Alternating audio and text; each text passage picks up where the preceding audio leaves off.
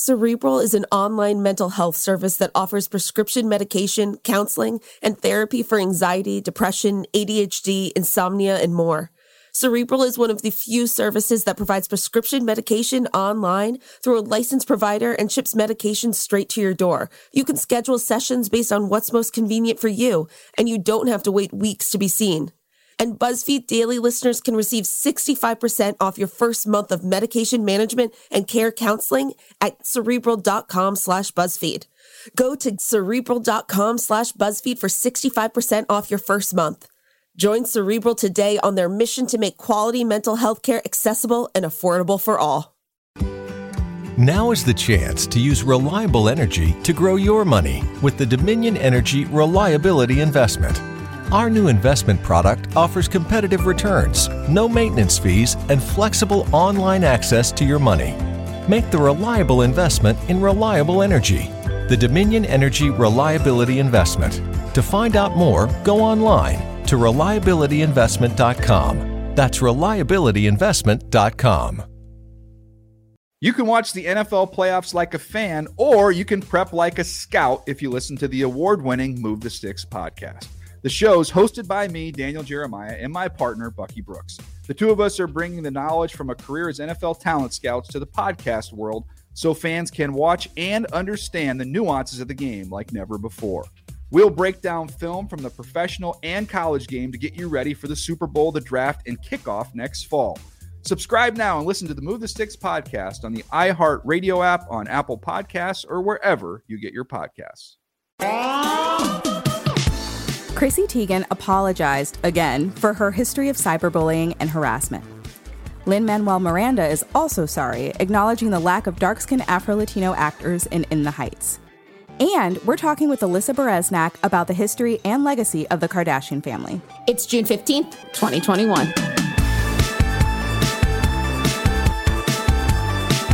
Hey, friends, I'm Casey Rackham. And I'm Shyla Watson. Welcome to BuzzFeed Daily. Okay, Casey, so I, I didn't actually watch, but the Westminster Dog Show happened and Wasabi, a Pekingese, won. And this dog just looks like if you put it in water, he'll melt. no, I saw a picture of him and he he's fabulous. He's a Very. fabulous dog. but w- what like the the best part was I think that the dog's mom's name is Sushi and his name is Wasabi. Wasabi. So I really A do plus. enjoy all of that to be honest. A plus. Okay, so today we are leaning hard into the apologies.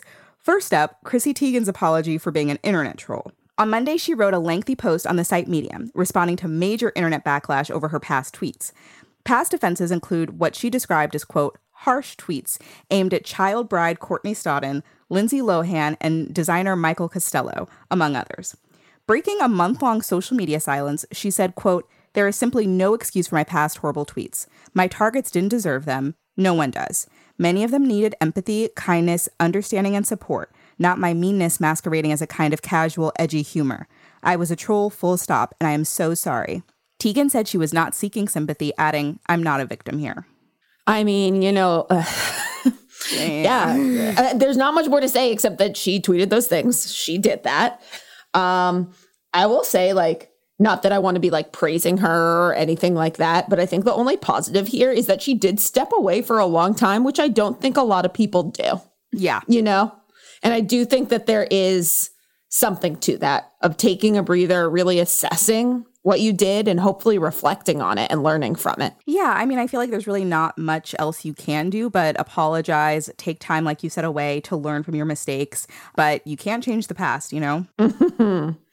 Okay, so moving on. In the Heights creator Lin Manuel Miranda has apologized for the lack of dark skinned Afro Latino actors featured in the film. The movie was initially celebrated for putting Latino stories at the forefront and giving Afro Latino culture a rare spotlight in Hollywood. But after the film premiered in theaters and on HBO Max, many people took issue with the lack of dark skinned actors in leading roles. Director Jon Chu defended the movie, noting how many of the backup dancers were Afro Latino. However, on Monday, Miranda posted a response to the backlash on Twitter, quote, I hear that without sufficient dark skin Afro-Latino representation, the work feels extractive of the community we wanted so much to represent with pride and joy. He apologized, adding, I'm learning from the feedback and I thank you for raising it and I'm listening. Okay, so again, I mean, I feel like after you apologize, like, what else can you do? The movie has been made, but it does feel like, I don't know, I kind of expected more from him. No, no, no. I mean, I totally get what you're saying. It's like, yes, he, he was like leading this charge. So it's like it is on him. And then, you know, on the other hand, it really is on casting and producers as well. You know, it, it takes this whole machine to really make it work. And obviously, a ball was dropped. All right, so moving on. As you know, last week marked the final season of Keeping Up with the Kardashians. Now that we've had some time to process the end of an era, we're taking a look back at the show that changed pop culture as we know it, as well as the legacy that remains. Joining us to talk about the past, present, and future of all things Kardashian is tech and culture writer at The Ringer, Alyssa Bereznak. She wrote the piece, An Industry Grows in Calabasas. Hi, Alyssa. Hey guys, how's it going? Great. Okay, so we have to ask what's your relationship with keeping up with the Kardashians? Do you love it, hate watch it, only watch it for work? You can be honest.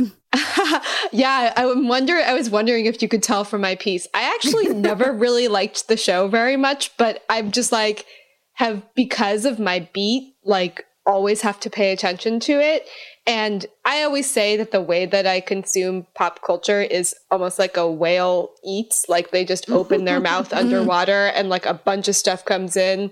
And it's like they're not really that discerning. and that's exactly how I consume the internet. So the Kardashians got in there. They're pretty good at that. Yeah. So, you know, the success of the show involves the shaping of each Kardashian character, you know, the creation of their own personas. The key way this was done was by using the media as a tool, i.e., there is no bad press mentality. What do you make of how they handled the media and how it might have been key to what they became?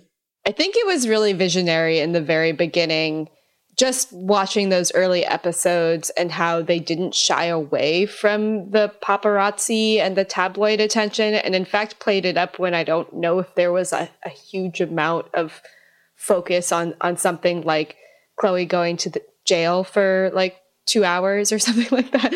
So I, I, really think that they were like, they thought it demonstrated their legitimacy. If people cared and if people were covering them, that would create like a groundswell of attention. And then at a certain point, obviously, it got to the point where like they really did want privacy. They got to like celebrity level where maybe the paparazzi wasn't always welcome.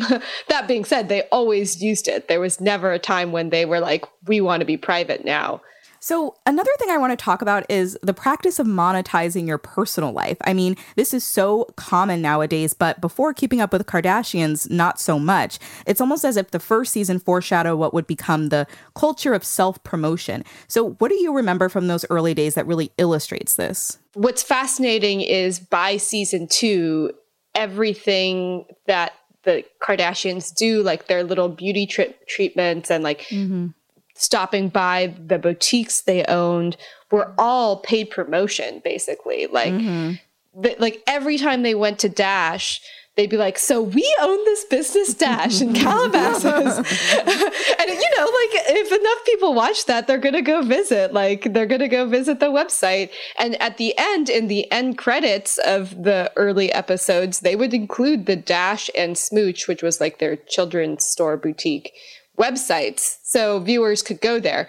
And the same goes with like I think I remember in the second or third season Kim goes to get like cellulite treatment, like a laser cellulite treatment on her butt and that was all a paid promotion and she like explained what it was and at the end there was like um, a little like sort of end credit thanking that business. So it started really local. It started like really small time. That was the beginning of it all. And then moving forward, I think we all saw like in real time how that played out on Instagram and many other social media platforms. You know, you can buy practically everything related to beauty and fashion with a Kardashian or a Jenner tag on it. Right. So, I mean, was there a turning point in the show when you realized that nothing was off limits? I mean, obviously, it was the Kris Humphries wedding, right? there we go. like, I don't, I don't know about you guys, but that was was a real breaking point in terms of shamelessness. Though, you know, Kris Jenner like pointing her little digital camera at Kim as she's posing nude for Playboy and saying, "You're doing You're amazing, doing amazing. sweetie." yeah, you know the the classic meme. I think the Kris Humphries one for me was especially funny because their lives were moving so fast and the drama was being so digested for promotion so quickly that at the beginning of that episode there was a disclaimer that said like 72 days later like Kim ended her marriage with like Kris, Like they hadn't even been able to air the episode before it happened, which is just hilarious. I mean, I guess everything's like on the table with them. Though fascinatingly, I felt like specifically Kim in the final season was really, really private about her breakup with Kanye. And I, maybe that is like demonstrating sort of a new turn of events or a, new mindset for her. Mm. And we will definitely get into that when we come back to talk more about the Kardashian empire.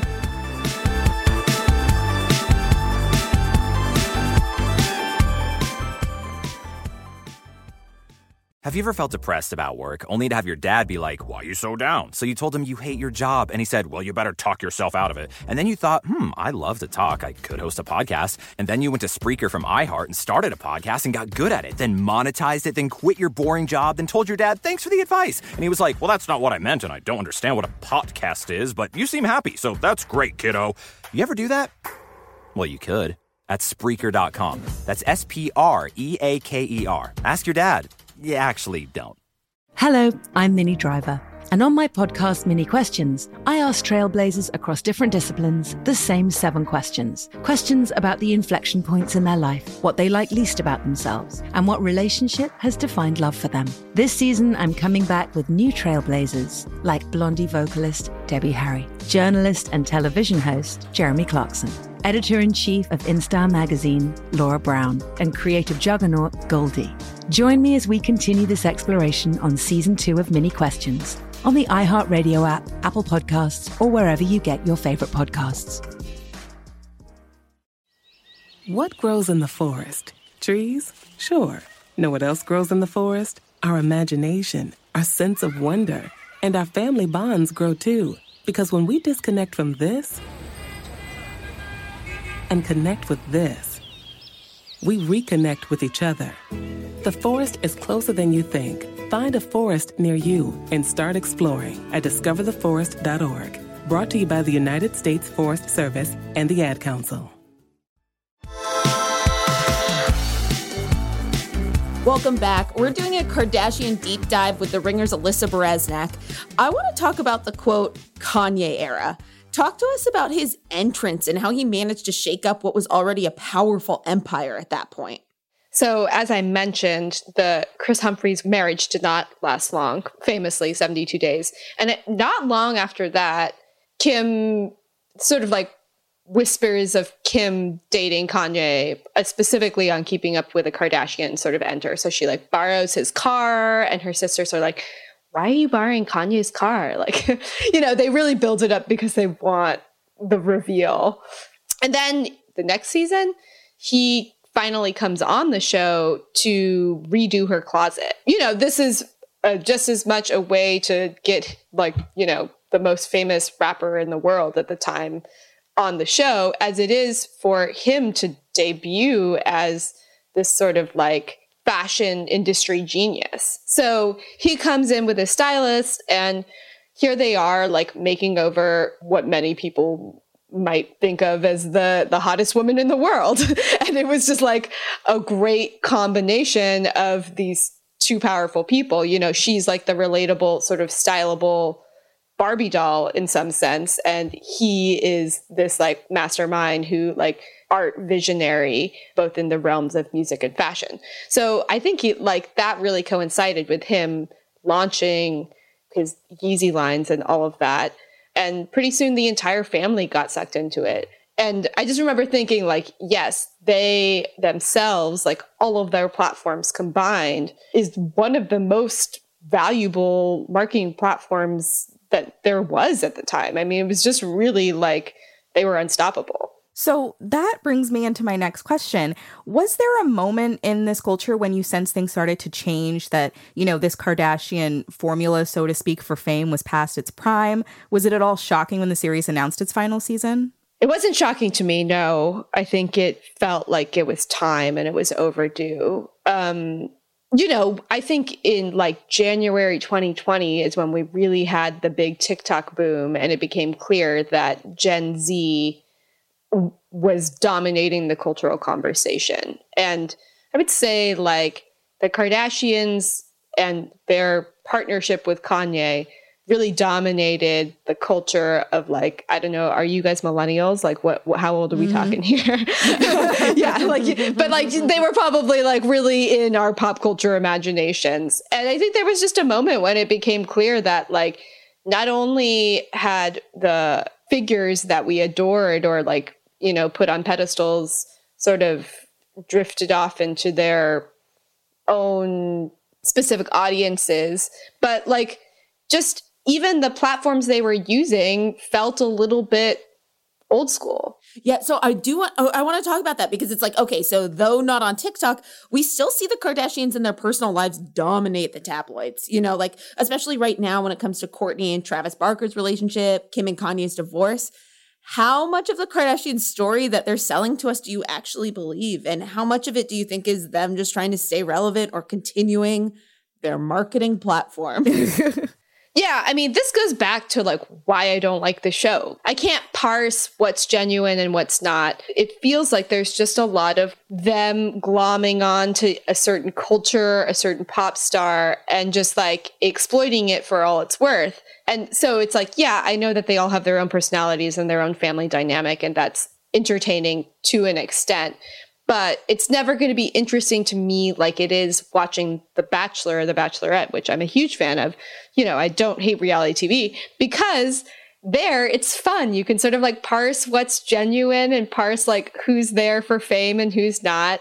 But you don't get the sense, I mean, you know, they're all going to be like influencers afterwards, but you don't get the sense that this is part of like just much larger media machine like you know, being puppeteered by Kris Jenner. Okay, so, you know, all of that being said, what did you actually think of the final season, specifically the finale? The finale was fascinating to me because, like, it was, I don't know, I had recently watched the Friends reunion. I don't know if you guys saw that.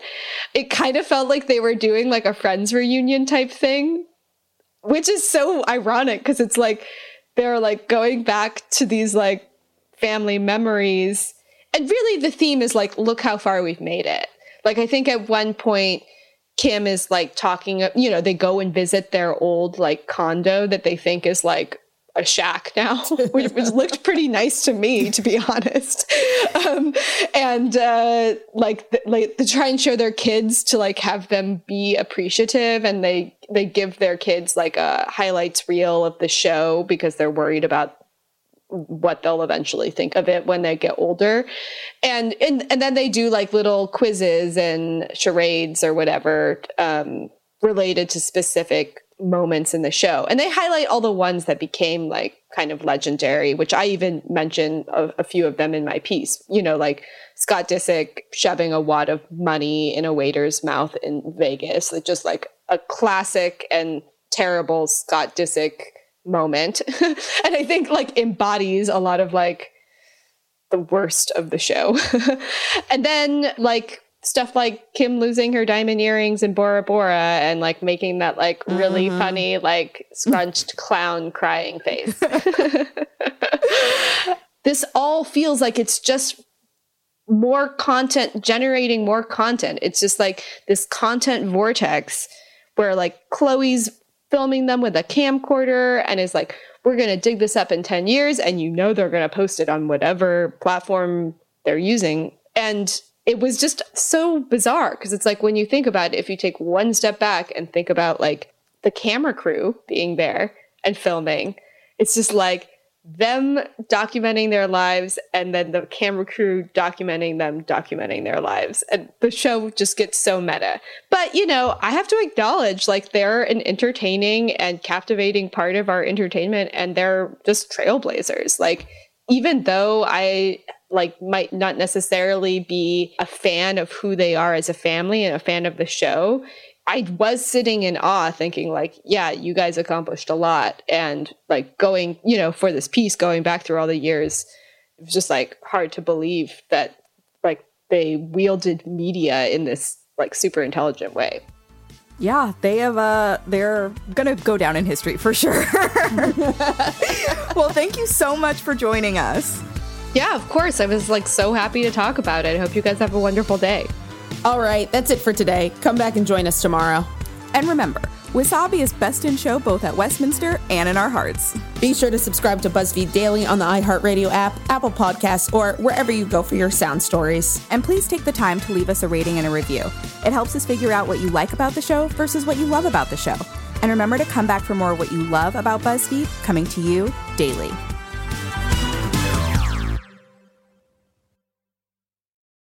Peacock streaming new movies every week at peacocktv.com. We'll have the biggest movies from the Twilight Saga to Selma and Bad Boys 1 and 2. Bad Boys for life. All your favorite movies like Die Hard, The Matrix Trilogy, and Good Will Hunting. That's the good stuff.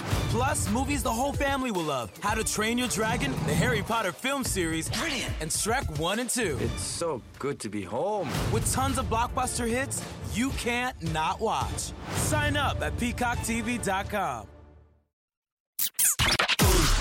The Gangster Chronicles podcast is a weekly conversation that revolves around the underworld. From criminals and entertainers to victims of crime and law enforcement, we cover all facets of the game. Gangster Chronicles podcast doesn't glorify or promote illicit activities. We just discuss the ramifications and repercussions of these activities. Because after all, if you play gangster games, you are ultimately rewarded with gangster prizes. iHeartRadio is number one for podcasts, but don't take our word for it. Find the Gangster Chronicles podcast on the iHeartRadio app or wherever you get your podcasts. Raffi is the voice of some of the happiest songs of our generation. Baby Beluga. So, who is the man behind Baby Beluga? Every human being wants to feel respected. When we start with young children, all good things can grow from there. I'm Chris Garcia, comedian, new dad, and host of Finding Raffi, a new podcast from iHeartRadio and Fatherly. Listen every Tuesday on the iHeartRadio app or wherever you get your podcasts.